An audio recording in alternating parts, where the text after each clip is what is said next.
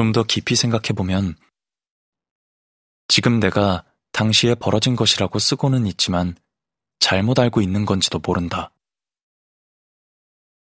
오샹두스 코엘리우스의 저주하던 이웃의 태도가 바로 내가 계속 찾고 있던 두 번째 교훈일지 모른다.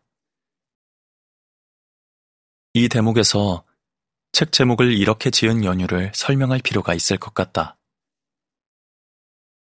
처음에는 이 추억 모음에 유혹의 책이라는 이름을 붙일까 생각했다. 하지만 아무리 곰곰이 생각해 보아도 이제까지 내가 다룬 일화나 앞으로 다룰 이야기 대부분이 유혹의 책이란 제목과 별 관계가 없어 보였다. 아주 오래전 수도원의 비망록을 집필하던 시기에 이 책을 쓰겠노라고 이미 작정해 두었다. 그때 초기 아이디어는 무척이나 야심만만했다. 신성성의 재현, 그 인간 정신의 기형적 재현이 인간의 지속적인 속성이자 외관상 파괴할 수 없을 것 같은 동물성을 교란시킬 수 있음을 보여주고 싶었다. 그 신성성이 어떻게 인간 본성을 혼란스럽게 만들고 혼동에 빠지게 하고 방향을 상실하게 만드는지를 보여주고 싶었다. 당시 나는 안토니우스 성인을 생각했다. 히로니미스 보스가 성 안토니우스의 유혹이라는 작품에 묘사한 바 있는 온갖 환영에 사로잡힌 안토니우스를 떠올렸다. 보스는 물론 안토니우스가 성인이라는 사실 때문에 그 작품을 그렸다. 그때 나는 안토니우스 성인이 저 깊은 곳으로부터 인간 본성의 모든 힘을 깨어나도록 만들었다고 생각했다. 가시적인 힘과 비가시적인 힘. 인간 정신의 기괴하고 숭고한 것들. 음탕과 악몽. 숨겨진 욕망 일체와 명백한 죄악 일체를 깨운 것이라고.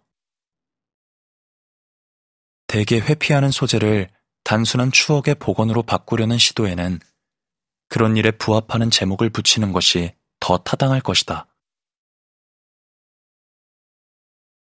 내 문학적 역량이 거창한 계획을 감당하기에는 턱없이 부족하다는 것을 깨닫는데 그리 오랜 시간이 걸리지 않았다.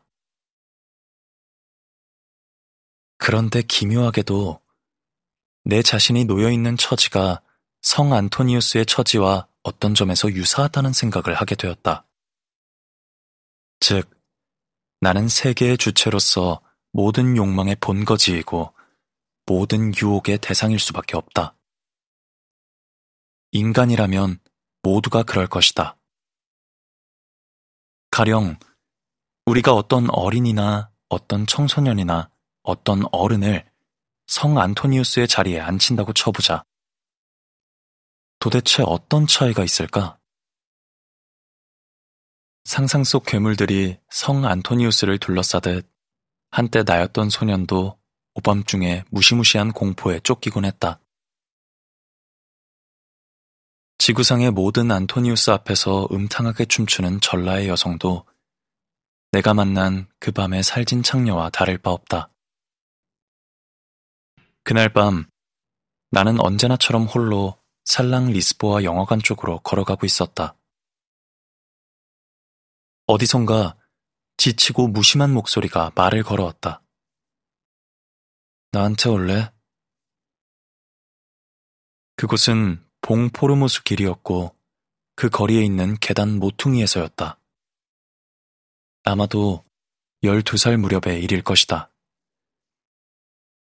히로니 미스 보스가 그린 환영 가운데 그 무엇도 성 안토니우스와 소년을 비교할 만한 근거가 되지는 못한다고 확신한다면 그것은 어린 시절 우리 뇌에서 벌어진 걸 기억하지 못하거나 기억하고 싶지 않기 때문일 것이다. 보스의 그림 속에서 바람과 공기를 타고 성인을 데리고 다니는 비행 물고기는 꿈속에서 공중을 날던 우리 몸과 다르지 않다. 내 몸도 카일류 비데이라 길의 건물들 사이에 있던 정원들의 공중을 수차례나 날아다녔다. 레몬나무와 비파나무 꼭대기를 스치기도 하고 간단한 팔동작만으로 공중으로 솟구치기도 하고 지붕 위를 날아다니기도 하고 하지만 성 안토니우스도 내가 체험한 공포를 겪었으리라고는 생각하지 않는다. 그 공포의 악몽은 여러 차례 반복되었다. 그때마다 나는 언제나 가구도 문도 창문도 없는 삼각형의 방에 갇혀 있었다. 그런데 그 방에는 무엇인가가 존재했다. 왜 이렇게 말하는가 하면 난 결코 그것이 무엇인지를 알아낼 수 없었기 때문이다. 그 무엇인가는 음악 소리가 들리기 시작하면 점점 커져갔다. 음악도 늘 같은 것이었다. 내가 방의 한 구석으로 완전히 몰릴 때까지 그것은 계속 커지고 커졌다. 그때쯤 되면 불안감과 숨쉬기 힘든 질식의 고통 속에서 땀에 흥건히 젖은 채로 밤의 음산한 침묵 속에서 깨어나곤 했다. 그것이 그렇게 대수로운 일이냐고 누군가 말할 수 있다. 아마도 그 이유 때문에 책 제목을 작은 기억들로 바꾸게 되었을 것이다. 그렇다. 내가 작은 소년이었을 때의 작은 기억들. 단지 그것을 기록한 것이다.